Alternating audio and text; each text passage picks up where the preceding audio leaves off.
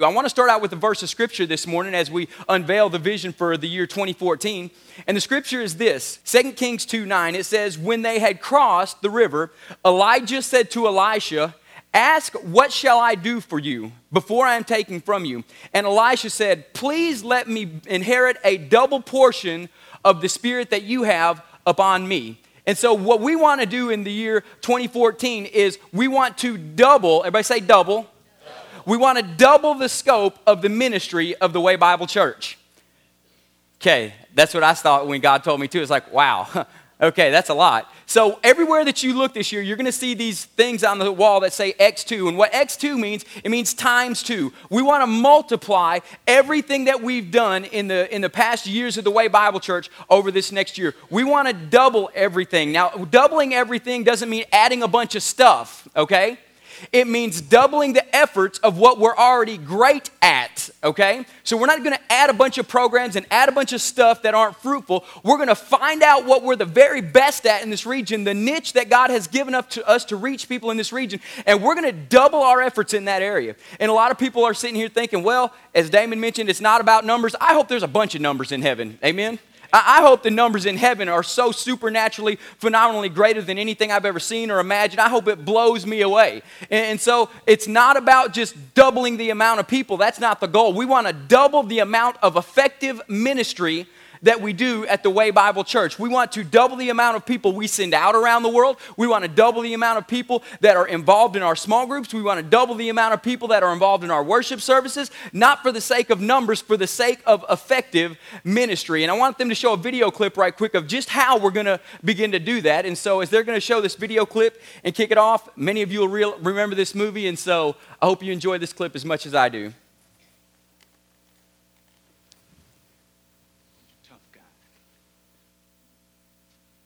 You look like a bunch of fifth grade sissies after a cat fight. You got anger, that's good. You're going to need it, son. You got aggression, that's even better. You're going to need that too. But any little two year old child can throw a fit. Football is about controlling that anger, harnessing that aggression into a team effort to achieve perfection.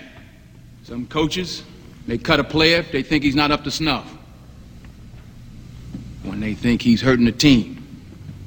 This is a public school program. I will never, ever cut a player who comes out to play for me. But when you put that uniform on, that Titan uniform, you better come to work. We will be perfect in every aspect of the game. You drop a pass, you run a mile. You miss a blocking assignment, you run a mile. You fumble the football, and I will break my foot off in your John Brown hind parts. And then you will run a mile. Perfection. Let's go to work. Bunch of tough guys. I love that. I love that line. Let's go to work. And the reason I want to introduce the staff to you this morning before we even started is because of this very reason here. We're gonna we're gonna be. I'm, perfection is not what we're going for. The intensity of that clip is what we're going for. We're going to up the intensity of the staff here at TWBC. We're going to work harder than we've ever have. We're going to work longer than we ever have. We're going to be smarter than we've ever been. We're going to challenge ourselves more than we ever have. And we're going to watch what God begins to do to, to use us to double the scope of ministry of TWBC. Another scripture that I want to read to you this morning is Matthew 25, 19. It says, Now long after the master of those servants came and settled accounts with them, and he who had received the five talents came forward, bringing five more talents, saying, Master, you delivered to me five talents. Here I have five more talents. And his master said, Well done, good and faithful servant. You have uh, been entrusted with little, so now I will set you over much. Go and enjoy your master's happiness. What I want us to realize as a church, when we talk about times two and we're going to double the scope of ministry, it's not just adding stuff, it's literally doubling what God has already given us. And I want us to use this scripture right here as a basis as we begin to move forward in how we're going to do this because doubling doesn't mean one plus one equals two, it means two times two equals four. Okay? We want to double what God has been able to give us here. And we know as staff, that's going to put a lot on us. It's going to put a lot of work on us. But hey, we're ready for it because we realize that when we sign up for ministry, this wasn't a joke. This wasn't a time to lollygag. This wasn't a time to kick back and relax and say, oh, we're just in ministry. This is a time that, just as he said, when you put that Titan uniform on, when we walk into TWBC this next year, there's going to be an intensity level raised all across the board with the staff, with the leaders, and everything that we do. And I, I love that line that he says, we'll be perfect in every aspect of the game. That doesn't mean we can't mess up and we won't mess up. What that means is we're going to give it our very best and we're going to do our very best and we're going to launch out there farther than we ever have. And we're going to have to do more than we've ever done. And we're going to have to take steps of faith that are going to require great amounts of support from an amazing congregation. And we're going to ask you to do one thing with us, and that's trust us. That's trust us. We're going to ask you to trust us this year as we make huge steps of faith moving forward to advance the kingdom of God like we've never advanced it before. We want to see God do exponentially in this region more than He's ever done. And we know it's going to take a church that's on fire for the Lord Jesus Christ to see that happen. And we sat down last year and decided, why can't that be our church? Why can't that be TWBC? Why can't that be us, the church in this region that is going to do an exponentially great and amazing thing for the kingdom of God? There are six key words that I want us to key in on this morning, and we're going to go over them again in the next six weeks. The first thing that we're going to do as staff and as leadership of this church is we're going to develop a standard called excellence excellence across the board. Everybody thinks of excellence and they think it's a goal to try and achieve. Excellence is no longer a goal for us to achieve, excellence is a standard that we operate by, okay? This is gonna rise us to a level where we can't come in halfway prepared for anything. We can't come in saying good enough is good enough anymore. We can't come in and just saying, oh, it's just another Sunday. There's no such thing at the Way Bible Church of just another Sunday anymore. Because every Sunday that we look at it as just another Sunday, there's a soul outside of these walls that's not making it to heaven. I'm not good with that. That grieves me. And I know if God's called me to this region and called you to live in this region and be here right in Sulphur Springs, I want to be part of a church that doesn't just try to reach excellence, but excellence is a standard that we operate in. Excellence is a standard that we go by. I don't want good enough being good enough anymore. It's the very best. Some of you are sitting here thinking, well, that disqualifies me, Pastor. No, it doesn't. That does not disqualify you. In fact, that qualifies you all the more that when you step out, not if you step out, when you step out, that you already know how you're going to do it. You're going to do it to the very best of your ability. And listen, if you don't preach as good as the next person preaches, it doesn't matter. I just need you preaching to the very best of your ability. If you don't sing as good as the next person sings, I'm not challenging you to be them. I'm challenging you do it to the very best of your ability. You work at your craft. You don't just show up on Sunday and throw something out there. You go home and you practice and you study and you work at it. Amen. And what we saw on the video clip, let's go to work. Church doesn't need to be this thing that we go to and just look at it and be like, oh, that's such a nice, neat little quaint place. Church is where effective ministry needs to happen. Church is where the lost need to be able to come in and feel the love of Christ. Some of you are sitting here thinking, Pastor, I don't even know what my gift is. Well, if you don't know what your gift is, this is what I need you to focus on. I need you to focus on being the most loving person in the church. So that means when you come in and you go to your box or your seat to sit down and put your Bible down, you don't sit down. You reserve your seat up on the front row. Amen. Thank you, Jesus. You reserve your seat on the front row, but then you just go loving on people. Well, Pastor, I've only been here three weeks. Good, you got a bunch of people to get to know. Don't wait for somebody to come to you. You go to them. I want us to raise the standard across the board of what church is, of how you've known church, and all your preconceived notions of what we think church was and how we grew up in church and what we experienced growing up. I want us to throw all that out and I want us to just read the Gospels and focus on what the people did in the Gospels. And then in Acts chapter 1 through 9, focus on how the church acted. The church, when people were in need, they sold their own possessions and gave them to the poor. I want us to do it in excellence, raise the standard to the very best of our ability. Another thing people are saying, well, I don't know where I fit in. Here's where you fit in. If you see somebody who's ever not in a service, it's your job to call them. Raise the standard. It's not the job of the, the staff to keep up with 800 people. It's my job as a church member to keep up with the people in my section of the sanctuary. I need those people. I need them, and, and we desperately desire you to just raise what you're doing to the next level. Raise it to a level of excellence like never before. The next thing we want to do is we want to excel. We want to excel as a church. We want to go beyond whatever we thought we could do. We want to go beyond whatever we thought we could do. What if at the end of this year, we went farther than we ever expected to go. We talk about doubling the scope of ministry. What if God actually put his supernatural power on it and we did way more than double? Well, let's not make let's not make doubling the scope of ministry the limit. Let's make it the standard. We don't go below it. If we go above it, praise God, thank you Jesus. We're just not going below it. So I don't want it to be a limit of, oh, we've doubled and we stopped. No, I want it to be the standard of what we get to and we grow exponentially from there. And I want to see souls saved and I want to see baptisms every single Sunday. We, we averaged a, a, a, baptism basically one per Sunday last year. Well, let's go for two per Sunday this year. And there was a time four years ago, I remember the expressions on people's faces when I said, I want to see a baptism every single Sunday. And I remember the look on people's faces, and I even remember somebody doing this and muttered under their breath, It'll never happen. It'll never happen. Why can't it happen? Amen. Why can't it happen? Why can't we be a church that is so excited about what God's doing in our life and the experiences that we have that we excel? That we go farther uh, beyond than we ever thought we could. So we want us to excel. We must change our thinking in one area if we're going to excel. If we're going to excel, we can no longer think we are a small church in a small town that has no impact on the world. We've got to change that thinking. We've got to change it. We're not a small church. We're not a small town. We're not as big as some towns, but we're not a small town.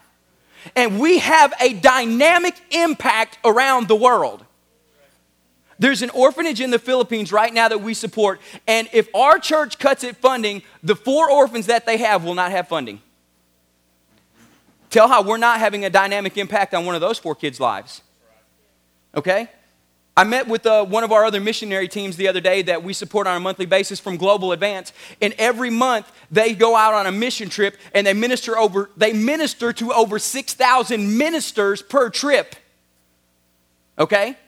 They minister to over 6,000 ministers, and these are churches in Asia, so a small church in Asia is a couple thousand. okay?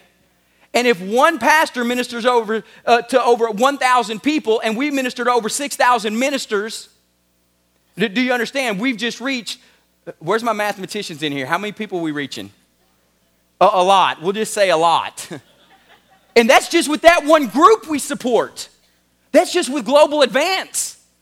And so we must begin to change our mindset. We are not a small church. We are not in a small town. And we have a profound impact on the world around us. If we're going to excel, we've got to start thinking along those lines. And so I don't think want you to start thinking about what we're not.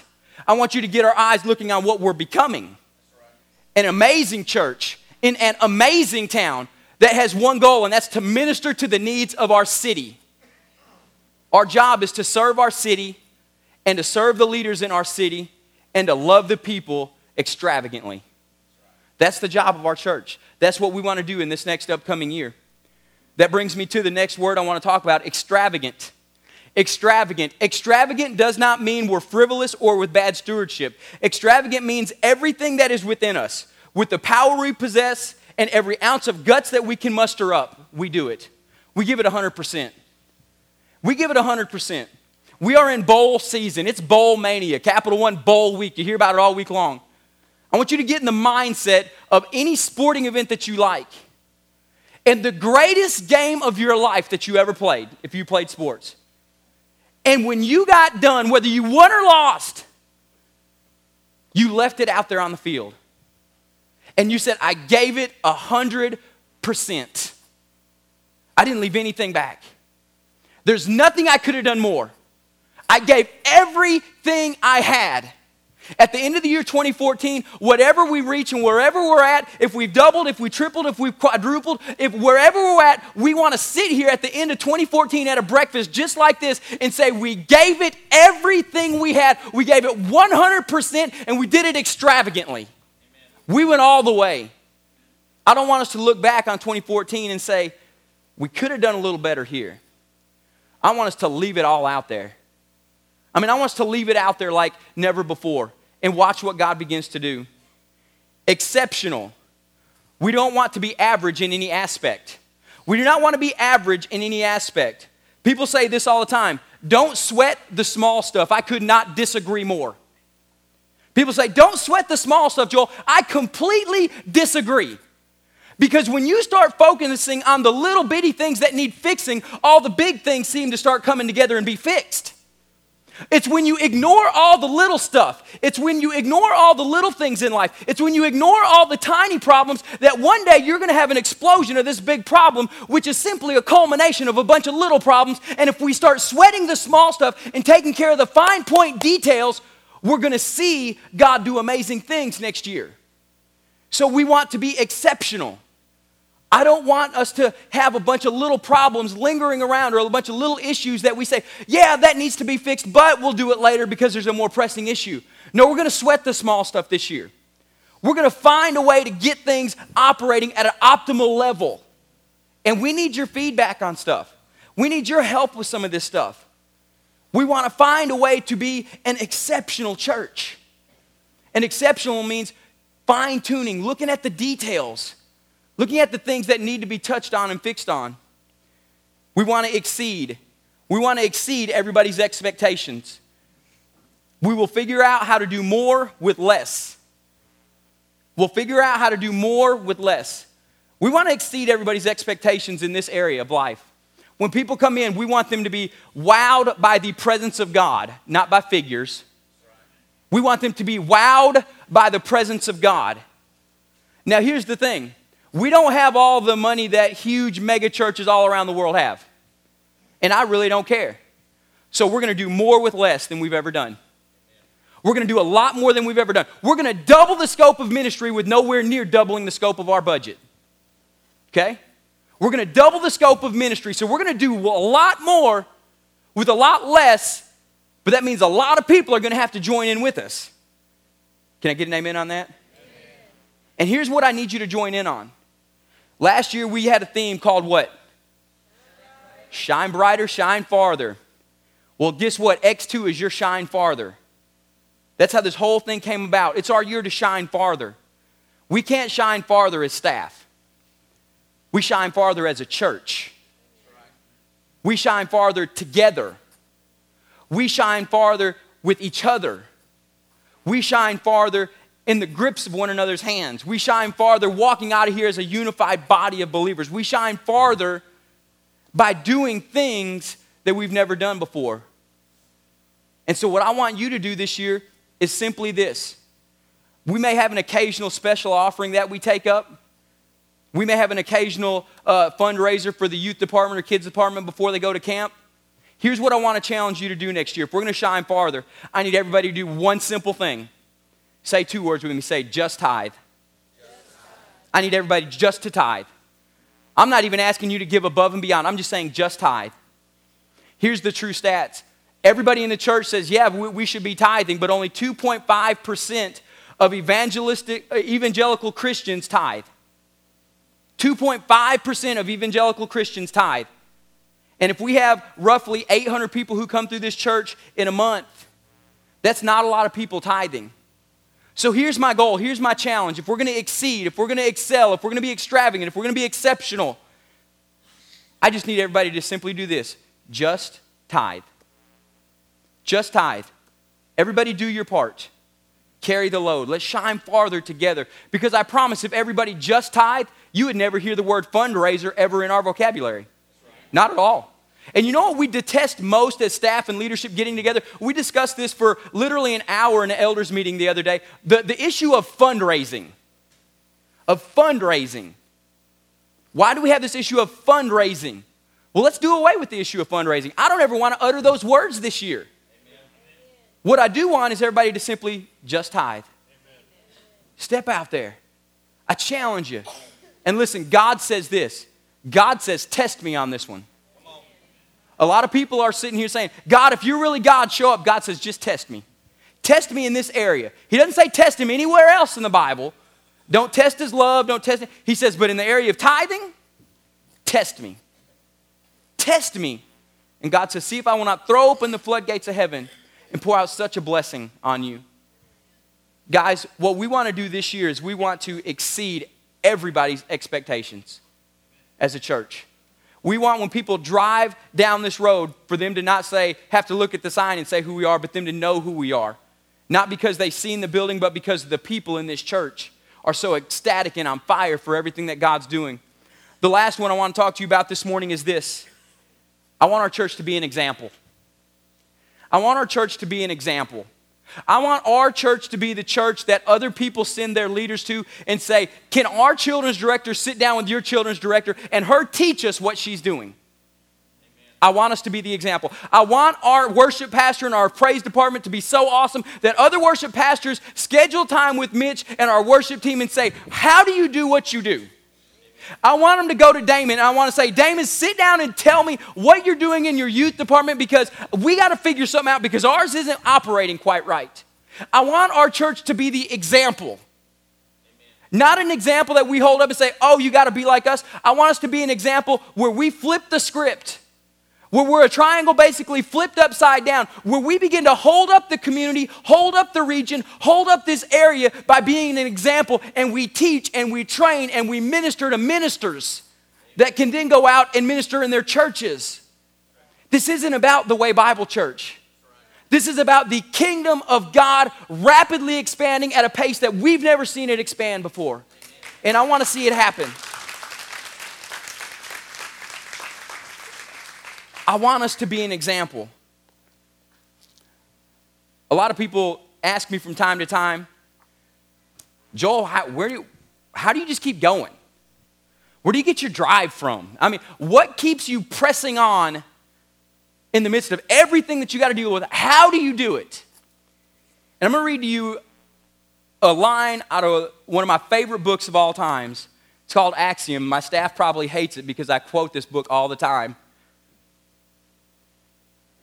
There's a lady that this passage is based on. Her name is Joni Eareckson Tada. Some of you may have heard of that, that name. She's a renowned speaker around the world. She's written over 30 books. When she was 17 or 18, she was swimming and she jumped off a, a, a cliff and she landed in some water that was too shallow and broke her neck and she became a quadriplegic immediately.